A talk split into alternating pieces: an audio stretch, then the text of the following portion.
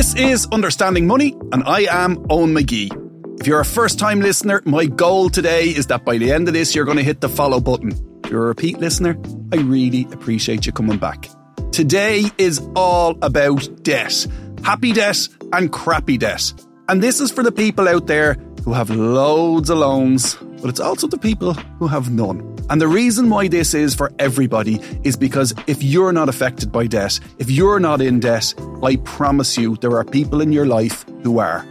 And if they're not going to help themselves, maybe you can help them.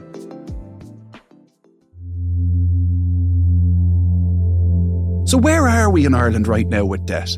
We've gone from a position where we, back kind of 15, 20 years ago, before the global financial crisis, we had a real problem with debt. It was being thrown at us. Then we fell out of love with debt. We got scared of it and we really started to drive the debt levels down. Per capita, we were driving the numbers down and we were getting better at controlling and managing our debt. Right now, it's starting to creep back up again. And we are starting to borrow money. And we've had new forms of lending thrown at us that are very different to what we've seen before. I'm talking about buy now, pay later. I'm talking about PCP has become a bigger thing than it was 10, 15 years ago. It's become huge, in fact. And we are also in a position where interest rates are starting to rise. So all of those loans that we've accumulated up over the last couple of years, whether it's mortgages and everything else, could be a time bomb ticking. So, what do you do about it? Let's just first of all establish the difference between happy debt and crappy debt. Happy debt is when you borrow money, usually at low interest rates or lower than all the crappy debt interest rates, lower interest rates, and you use that money to buy stuff that goes up in value. The perfect and probably the simple and only example of that is a mortgage. It's hard to get happy debt. They put you through the ringer. They make sure that you're going to be able to pay the money back, and they really have to satisfy themselves before they're going to give you the money. So, happy debt is low interest rates. You buy stuff that typically over long periods of time is going to go up in value. Crappy debt is car loans, personal loans, overdrafts, which is a loan, credit cards, which is a loan, any type of loan that you're kind of paying back over the shorter term. It's typically for very expensive rates. It's typically easier to get. In fact, the easier it is to get it, the higher you can expect to pay on the interest rate. And it's often used for things that go down in value or that things that you consume straight away. So, examples of that you buy a car, it's expected to go down in value, depreciate over time. Or stuff you consume straight away, you stick a meal in a restaurant on a credit card. That's a debt, that's a loan, and it's very high interest rates and it goes down. But how high do the interest rates go? I'm going to really generalize here, right? At the moment, you're probably paying somewhere in an ordinary mortgage, you're paying somewhere on a happy debt, somewhere between kind of four, or five. There's are people paying much more than that, but four or five is not unusual percent on a mortgage. Personal loans and car loans, now we're getting up to kind of 8, 10, 12%.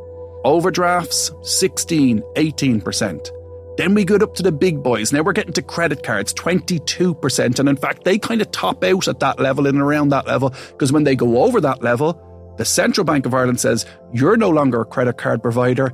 You're a loan shark, was the word. You know what? It's my podcast. Let's just call them a loan shark. That's what they feel like. That's what they are, right? They're just very, very high debt. And sometimes that debt can get really, really bad. There's a couple of things that people often get surprised at with crappy debt. Do you know that magazine, the magazine that used to come in? If you're old enough, you'll remember the magazine you used to come in through the door and you'd flick through it and you'd see clothes and shoes and you'd ring them and then they'd deliver it stuff. That's all moved online now. And everyone, I'm not going to mention them because I don't want to get any problems in the post next week off them, right? But there are these online shops.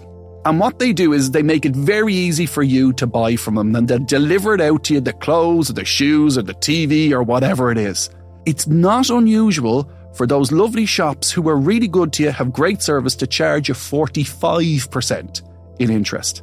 Now, to put that in perspective, if you've a thousand euros sitting on your online shopping account for a year in simple interest terms, that's 450 euros in interest if you don't pay it down over the year. That is phenomenal interest rates.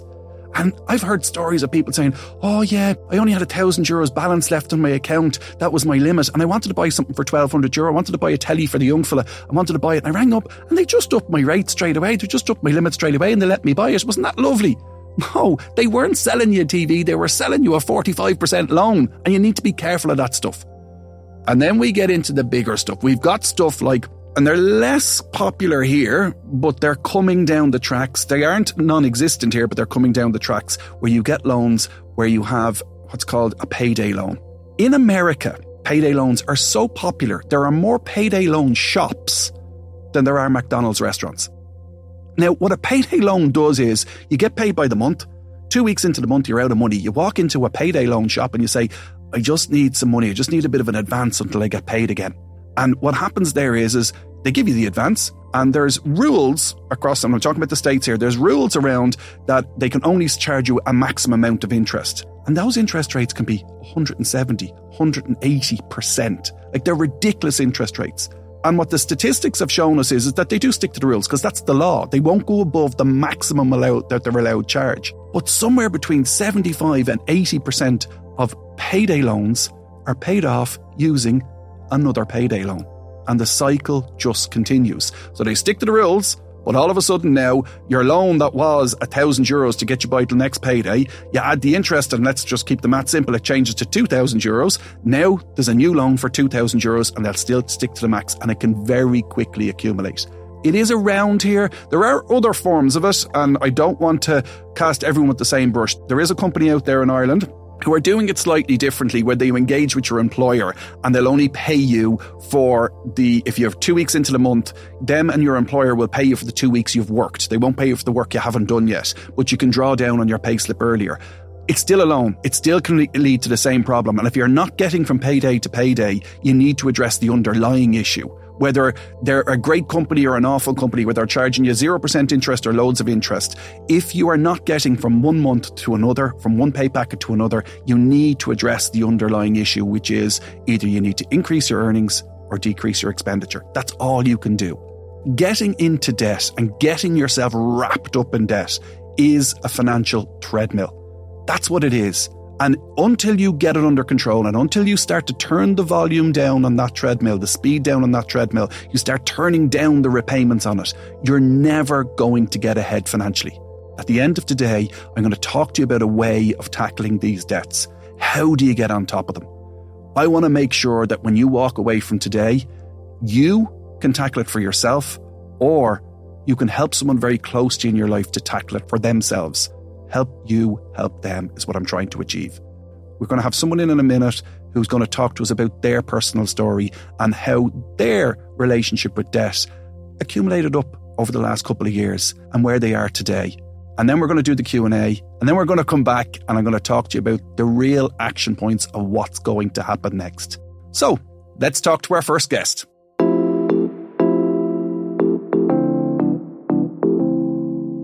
Niamh, and I will say Niamh is not your real name. We're going to ask you some very personal story, and I think for your comfort and just to make sure you're really relaxed about the whole thing, we've changed your name. I do know a little bit about you, and what I will say is we know you're a guard.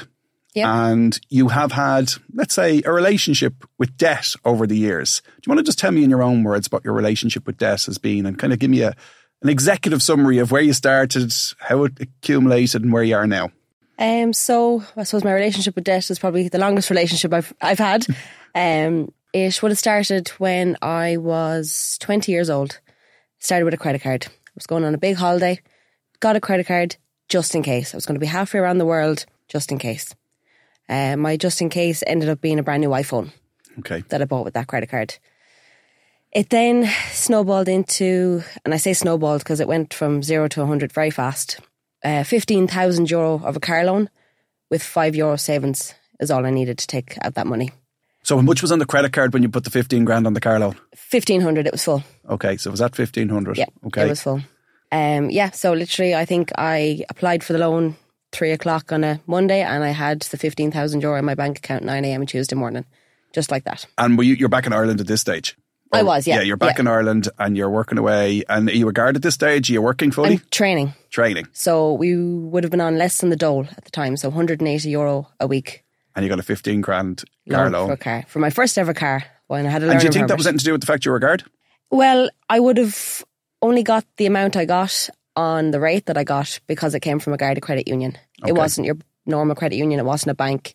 It was two designated Garda credit unions that we had, and one of them uh, was the one I went with. It. So Okay. So you have 1500 euros and then you 15 grand. Did it go further than that? it did. Uh, so I had been saving away in my credit union while I was in the college, small amount, but enough to have a first month's deposit and rent for when I was stationed. I was going off the basis that I would probably be stationed in Dublin and would probably have high rents. Okay. I didn't realise that I couldn't access that money when I had a loan. Okay. So I had about two grand there saved.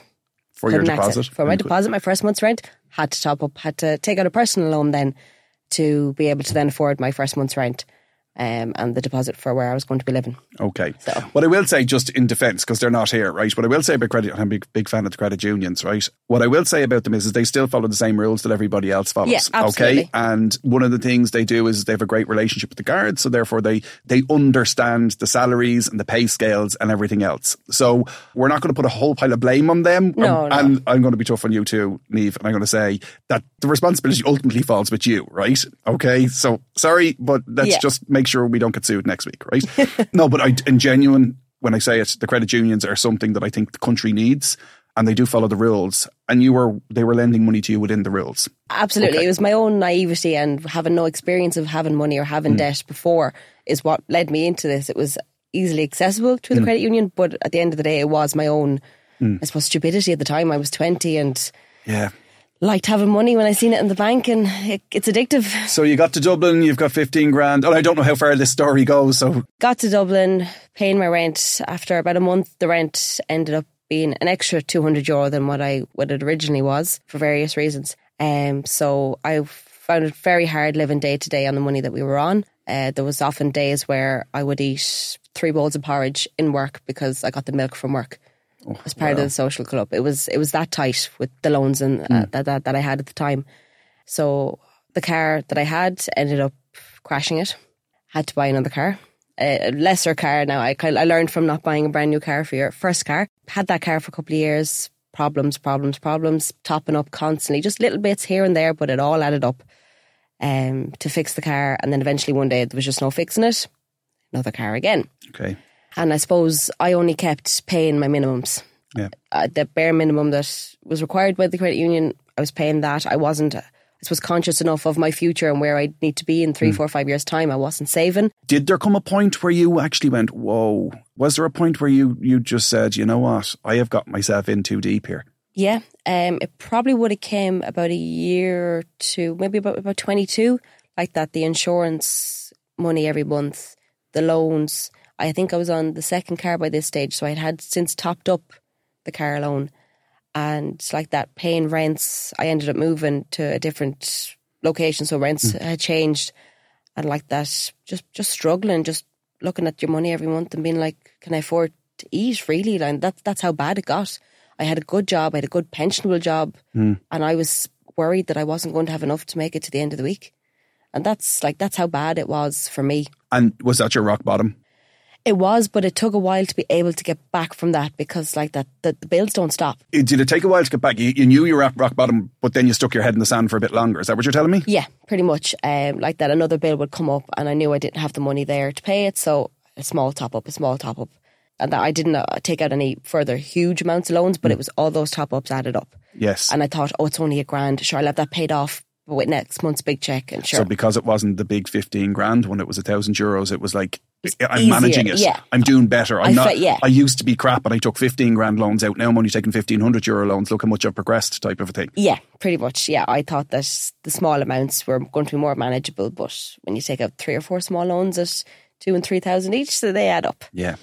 How does it affect your mental health when you're in that state? How does it affect your decision making from a financial perspective?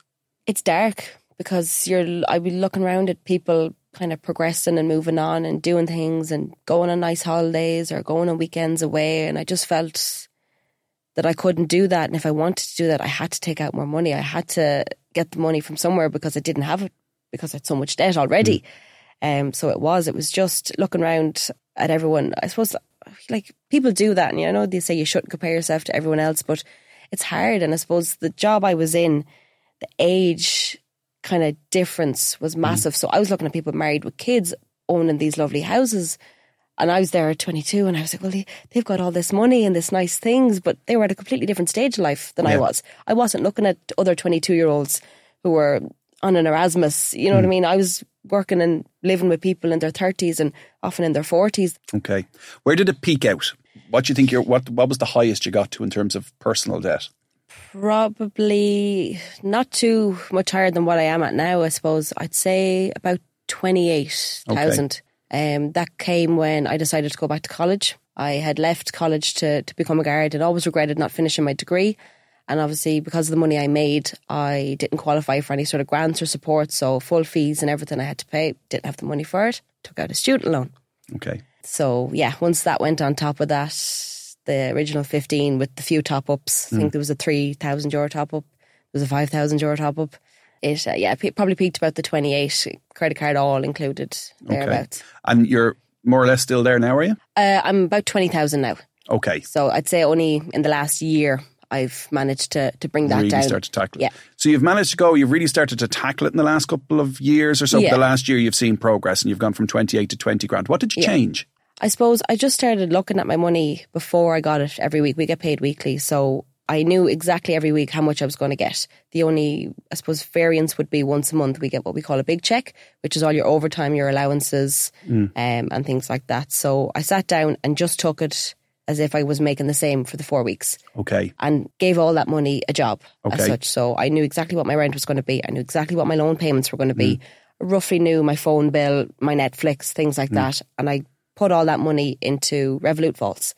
At the start of every week, I had it scheduled, so I didn't have to actively do anything. Every Thursday, it filled up, and I knew I had the money there for all my bills. Brilliant. Whatever I had left over, then I took a portion of that into savings. Okay. Um, what I started to do as well was the actually the, a great thing about the the Garda credit unions is I can save. They take money into my savings before I get paid it. Yeah. So they take it from source. So I'm I call it kind of passive savings. I'm not actively doing it, but it's tipping away there. I don't see it. I don't think about it. I do forget it's there every so often. What's really interesting about what you're describing is, is you, you automated it, right? So rather than you saying, okay, every month or every time I get paid, I'm Mm. going to sit down and I'm going to do this, this, and this. You just sat down once Yeah. and said, this is what's going to happen every time I'm going to get paid. I'm not going, I'm going to ignore, I, I get paid the same every week and this is, or every two weeks or whatever it is. I'm getting paid the same pay packet. I'm not getting my big month or my big pay check each month. And these are the rules when I get paid. And then you automated it. So it just shot off into whether it's taken out of your wages before you see it by the credit union or it hit, hit, hit into your, you, in your case, Revolut and went off to the vaults. Yeah. And once that automation happened, it's you've now taken control. Yeah. Is that what it felt like? it did, yeah, absolutely. Yeah. Did you feel when you started to take control and you started to see your 28 going 20 and you started to see progress, was there less of an inclination for you to give yourself the takeaway or anything else? Or had you allowed for that? Um, I probably had less of the inclination. I had allowed a small amount, probably a fraction of what I would have previously allowed myself. But once I started to see the savings building up, it really. I don't even, can't even describe the feeling, but as you said, like I had control of it. This was my money. It didn't have to go to the bank. It didn't have to go off a loan. It was mine. I could do what I wanted with it, but I wanted to keep it. Yeah. I wanted to save it. Um, even I, I, when I cleared my credit card there only in August, What does it feel like when you do get to clear off a loan? I, I know you've got your savings there and there's an emotional attachment to the savings, but there has to be something good about clearing off a loan. There is. It pained me, but it's it's a good pain. Like I'm I'm letting go of something. I know there's still X amount there, but the load is getting lighter. Mm. It'll take a while. It's getting lighter. It's it's not going up. It's mm. only going down. And that's I suppose a big thing for me is that there are large chunks of money leaving me as such, but then I take a look at the overall number and I'm like, that's gone down a huge amount and it is, it's It's interesting you used the word it's going to take some time and you've accepted that. Oh, and yeah, you know absolutely. that. And one of the things that people often forget is, is it takes a while to get into that debt yeah. and it's going to take a while to get back out of it. And it is painful to be in debt and it's painful to get out of it, but you choose your pain. Yeah. and the reward at the end of it. Like if you think about the, the moment you recognized, oh, actually, I'm in trouble here, but you stuck your head in the sand for a while. That was you choosing your pain. And the pain was, I'll just top it up a little bit more and it might get better. I'll just top it up a little bit more and it might get better. But actually, that pain has to come to a head at some stage and you go, you know what, I have to do something about this. And you've Yeah. done it. Yeah. Like you're a third of the way through your journey, right? The second two thirds is much easier than the first third was. Okay. Because you've got the structure and everything in place. But you must be proud of yourself. To be honest, I am. Um, and I don't want to seem cocky saying that, but I like I have done good. I Mm. feel. Do you mm. know? I've, I've, as you said, I, I had my head buried in the sand for an awful long time, and I got out of it, and I'm getting there. And it probably helps that there's so many little loans as such, because I feel like it's an achievement each time when I get rid of one. Like one credit card gone, mm. like that was an achievement. It, it's I find it a little bit harder when the loan is so big. It feels never ending. Mm. But the, all the little ones clear on them, it feels it's good every time. And I'm like I'm looking at my apps and stuff, and it, the list of loans is shortening on the screen. Even I don't need to scroll anymore to, to, to see them all. Do you know, it's it's it's that, but it's it's the little victories, and you kind of like, oh yeah, that that was good, kind of well done. But you you also don't want to cling to that too much because you're like, there's the fear that I'll slip back into it. Um, I like that. While I am proud that I have done little bits, I, I don't want to give myself too much of a pat on the back because I'm like, you did get yourself here. You can go back. You don't want to. You're hopefully not going to. Mm. But I'm kind of cognizant of that as well. That that's always a risk in the background that something will prop up and I'll just dip that little bit. If you could say something to somebody else who has started, who is at the very start of their journey, they're starting, they've just got the first credit card and they think it'll be grand and they're going to be okay, what would you say to them? Probably educate yourself. I hadn't a clue about money, interest rates, anything like that. I never did business studies in school. It was never, never something that really ever crossed my mind. Um, so I would say to anyone who's about to take out a loan, sit down and work out the numbers. Yeah, you say it's going to be 40 quid a week. Perfect. But then what if your insurance goes up in two years' time? Because that was a big, actually, a big financial thing to me after I crashed my car. Yeah. My insurance went up to 3,000 euro a year. Crazy money. But um, yeah, absolutely work out what it's going to be for the next couple of years, but also take into consideration that life happens. And that was one thing that I didn't take into consideration. And I tell you, life came at me very fast. By about 21, 22 years of age, it came at me fast. But yeah, just just make sure you know what your interest rates are going to be. If it's better to pay a larger amount off at the start, you know how interest rates work. I'm still learning. I'm still trying to figure that out, but I'm getting there. Mm. But yeah, absolutely, that would one piece of advice is, is just make sure you know the ins and outs of your loans, your conditions, your terms of the loans. Niamh, thank you very much for your time. We really appreciate it. Thanks for sharing your story with us. Thanks for having me.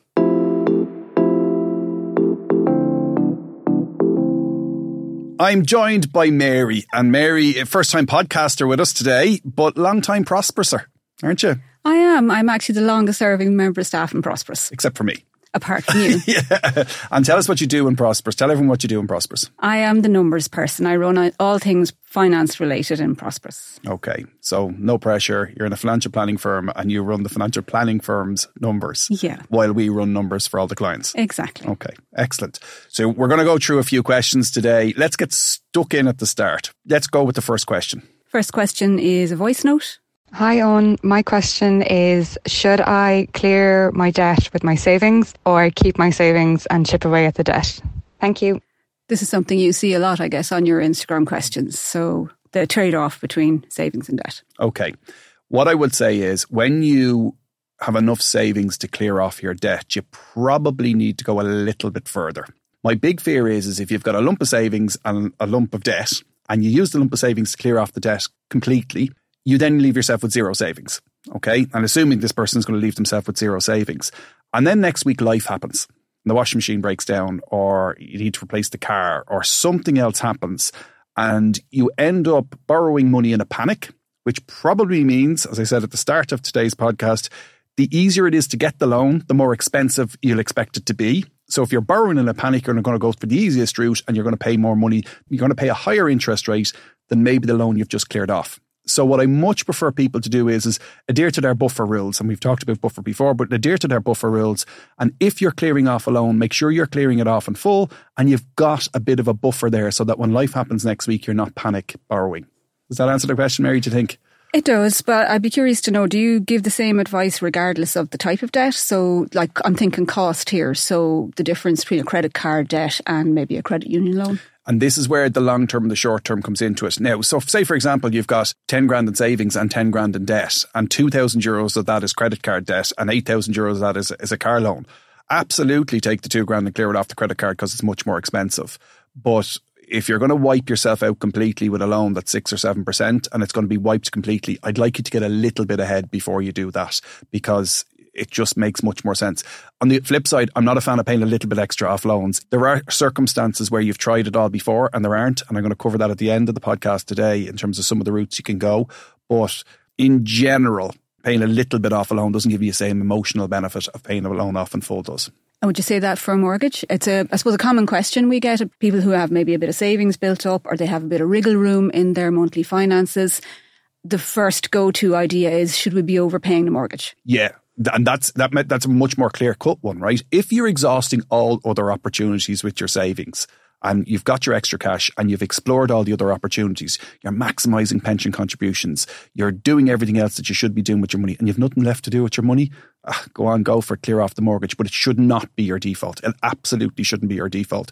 It should be your option of last resort because in general, mortgage lending is the cheapest lending you're ever going to get. There's a nice rule of thumb that I like to use, and it's kind of changing at the moment because interest rates are going up on mortgages. But if you take the mortgage interest rate and double it, so say you're on 2% and you double it to 4, right? Think about could I get 4% or more with that money somewhere else? Mm. Now, that was grand 3 years ago. Today, if you're paying 4% in the mortgage and you double it to 8, well then now I need to get well. 8% on my savings in order my investments in order to make it financially viable for to do that. I, I would still be of the opinion paying an extra bit off your mortgage has very little emotional benefit so keep, keep having the mortgage come down on a month to month basis with the standard repayments that you're expected to pay and build the savings up on the other side. And you mm. will get to a point where there's enough in the savings to clear off the mortgage. And then you get the emotional benefit. And you've kept all the financial options on your side of the table between now and then. And you're saving a whole pile of interest on the mortgage because you're clearing it off early anyway. Okay, let's go with the next one. So the next question came in by text, and I'll read it out for you now, Eoin. What are the chances of getting a mortgage after insolvency? The listener says they were discharged in 2021. Okay. The whole purpose of insolvency and the insolvency legislation is to give people a second chance. The legislation is designed to say, you know what, you've had a difficulty, you can't get yourself out of it. We're going to move in with the law and protect you. And we're going to try and get you out of this. And if you get out of it, you deserve a second chance. That's the whole concept and ethos behind the legislation. The reality is, and one of the things that always frustrates me is when people fill out an application form, it says on the application form, have you ever been declared bankrupt or insolvent or whatever else? And there's always that thought in my head, why do you need to know this? Because we can't ask a question of a client without giving them a reason or we have to have a rationale as to why do I need to know this? And that should be even stronger again in credit. If I was a banker, I'd be saying my defense here would be, oh, hold on a second, we're not going to use it against them. Well, then don't ask the question, right? So either you need to know or you don't need to know, and you're going to use it against them, you're not going to use it against them. And what I would say to this person is they deserve a second chance and they've taken the legislation, the process that's designed to give them a second chance and they've done what they've needed to do. And they do deserve a second chance. I just wonder what the real life feel is for it out there and what actually is happening out there. And you know what? I think there is never a better way of finding out how this works in practice than asking people themselves. So, what we're going to do, what I'm thinking of doing now here is, I think when this podcast goes out, we're going to put a question box up on my Instagram. And the same way we do in a Saturday question box, you'll be able to tell me your personal insolvency experience or your bankruptcy experience or whatever process you went through. You'll be able to tell me about that and tell me, I want to hear the success stories about, oh no, a couple of years later, I was able to get a loan and I was okay. And that's what it is. When it comes to people who have had problems with, with debt in the past, the message is always the same. When you go to the bank, say it to them. And I'm not necessarily talking about someone going through insolvency. Say it to them because they're probably going to find out about it anyway. Get out in front of it. Get out in front of it. Say it to them. Tell them this is why it happened and this is why it's not going to happen again. And you put your best foot forward there. You're on the back foot if they're coming after you. So, and that's kind of contradictory to me being annoyed with the fact is, have you ever been insolvent before? Question is usually on the application form. But I do think own it, explain it, and show them it's not going to happen again is the best chance that you have there. But I'd really be keen to hear from listeners. We'll put something up on Instagram and when this podcast goes out and just give us your comments and let us know how you got on with it. We'll keep your name out of it. Um, you, you don't need to share that the fact that you've been through insolvency. But I do think it's one of the things I love most about Instagram and particularly the, the followers on Instagram is when I'm sitting there in the evening, I'm scrolling through and I have listeners learning from each other or, or followers learning from each other. And let's use the power of that to try and help this person out. Let's go with the next question. The next question is also a voice note. Hi Eoin, I was just wondering what your intake is on the Klarna app. I have tried using it now for a purchase I made I'm a bit nervous about it because I'm not sure how it works or will there be interest. Thank you. Have to say I had to go to Google yesterday to find out what this app was, but it's it's paying by installments basically. Yeah. So basically, what, and this is something that's come very hard and fast at us right now. We've a couple of providers in the market. You, ha- you used to have a thing that you'd walk into the electric, the big electrical stores, and they'd say, "Pay over nine months" hmm. or "interest free for nine months." And and this is the new age version of this, right? Where basically you pay over three installments, and if you pay over three installments, you won't be charged interest. Okay. Kind of like clearing the balance on the credit card every month. Yes, Yeah. you won't be charged interest. And actually, what's happening in the background there is, and actually, and I'm not talking specific about Klarna here, but the model that's sold to us is no, you know what, we get paid one or two percent by the retailer because you bought using the Klarna app, and we're just going to collect it off you interest free because we've been paid for the money already. And the problem that happens is it's incredibly easy to get these loans. Like, mm. and they are loans, right? It's incredibly easy. You will be fine if you make the payments every month for the next three months, right? And you get it cleared and it's done and it's dusted. But if you hit into difficulties, that's where you start. Like you miss a payment or it's just a problem with the direct debit. You don't realize it because they're typically smaller payments, right? But it's also the other big problem is the accessibility to this. You could have like 15 different Klarna loans going along at the same time. That's what I was thinking. If you, a one-off is, is one thing, but if Yeah. this becomes your way of doing things, then you're never playing in full Yeah. at the beginning, and then the amount can accumulate. And let's be really, really simple. If you can't pay for it this month, if you can't afford it this month, you can't afford it. Right? Spreading it out over three months because it's available to you is not making your financial situation any better at all. You're giving yourself a false sense of security. You've got a new TV or you've got a new whatever it is. And believe me, I know someone who was buying a first time buyer who was buying a house recently and they said they could have literally kitted out the house from top to bottom with one of these buy now, pay later loans. And they are incredibly accessible. They're incredibly easy to tick the box on. They're very much encouraged whether you're online or in a shop, in, in a retail shop, a physical one. And my fear here is, is that we are absolutely storing a massive problem up for the future, particularly as inflation continues to do what it is and people feel the squeeze. I'll just do it this time and then I'll just do it this time. I'll just do it this time. It's no different than Niamh earlier on who, who was talking to us was just do the little ones and the little ones don't matter. But what she actually said herself was, and I know you haven't heard it yet, Mary, what she said was is she had big loans and then she did little loans and the little loans didn't seem as damaging as the big loan did, hmm. but then the little loans added up. And this is exactly what buy now, pay later has the potential to destroy us with is a death by a thousand cuts. So, do you really need it now? Do you really need it now? And can you afford it? Hmm. If you can't afford it today, it's probably not for you. And if you are in it, make sure if you have collected a few of these loans from different providers, make sure you have a list of them, make sure you're making the repayments as they are due, and make sure that if you've got a few of them in particular, take out a pen and piece of paper today and write down how much you have outstanding and how much the repayments are and look at the bigger picture instead of the individual pictures that seem fine. Mary, thanks very much for coming into us. It's been a pleasure. Thanks for having me.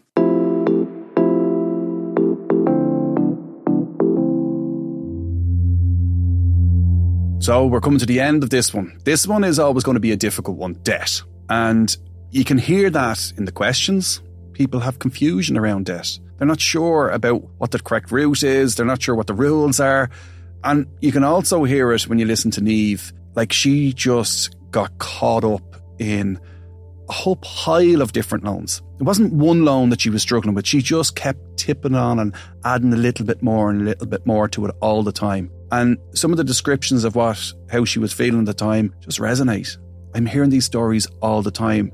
Niamh is not unique in her circumstance. And what I also say is people listening and saying, she got herself into 28 grand of debt. I'm sure there will be some people, mightn't be you, but there will be other people who are listening who are saying, I got herself into 28 grand of debt, so she can dig herself out of it. Well, she is digging herself out of it. And she, she did take responsibility for the fact that she got in there, but she needed to take responsibility for it. She did get to a point where she recognized, I'm in trouble here. And she kept going for some time, hoping it was just going to disappear. And it's only because she took responsibility for it that she started to get out of it. Interestingly enough, Niamh's situation is a situation where she was making the repayments as required. She didn't get herself into arrears. She didn't get, she just stayed within the rules, made the repayments, and she was struggling financially and she needed to make a change and she's made that change for herself. If you're a person who actually is struggling and cannot get themselves out of debt, and you're looking down, looking at your debts, and you're saying, I'm never getting out of this.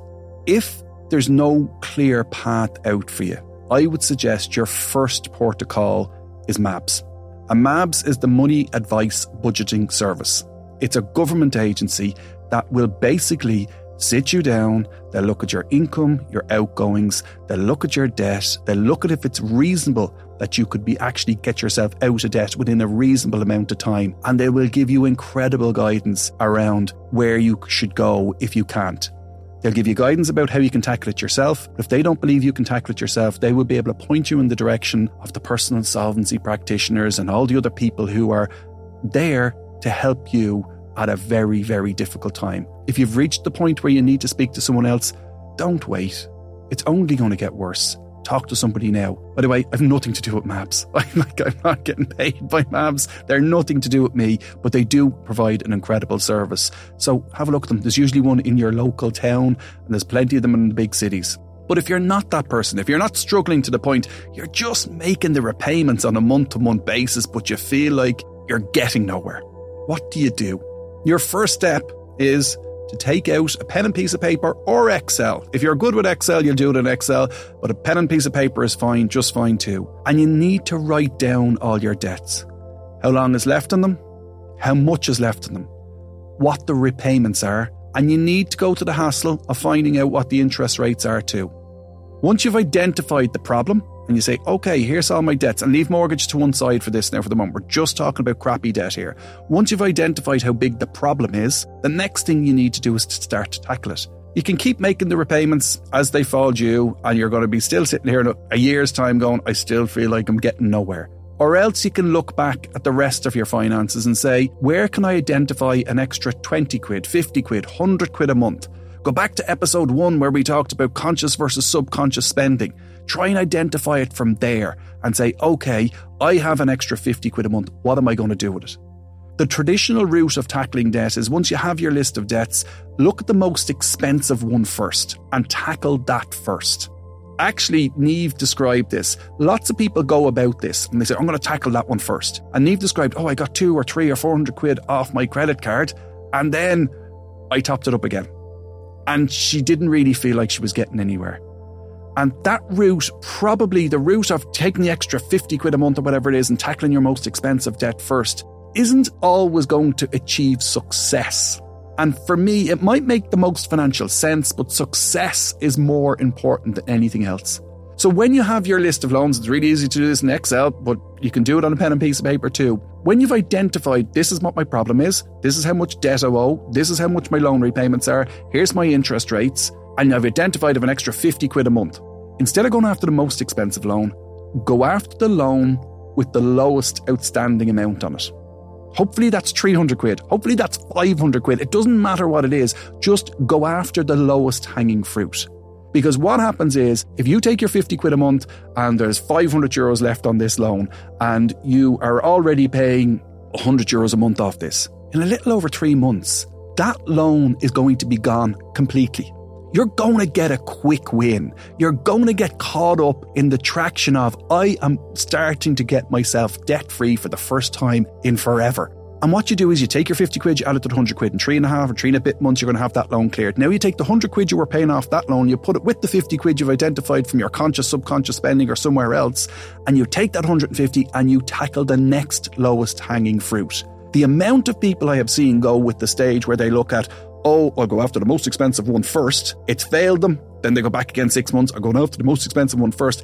And eventually you sit down and say, you know what, just go after the lowest hanging fruit. Get yourself addicted to clearing off loans. And you will start to make progress much quicker and you will stick the course. You'll stay with it because you know what? You're getting your quick wins. You can see the progress I love that description in Eve. I scroll down through my app and I don't have to scroll down anymore to see the rest of the loans. They're all on one page. That feels good. And you really, really need to chase that feeling.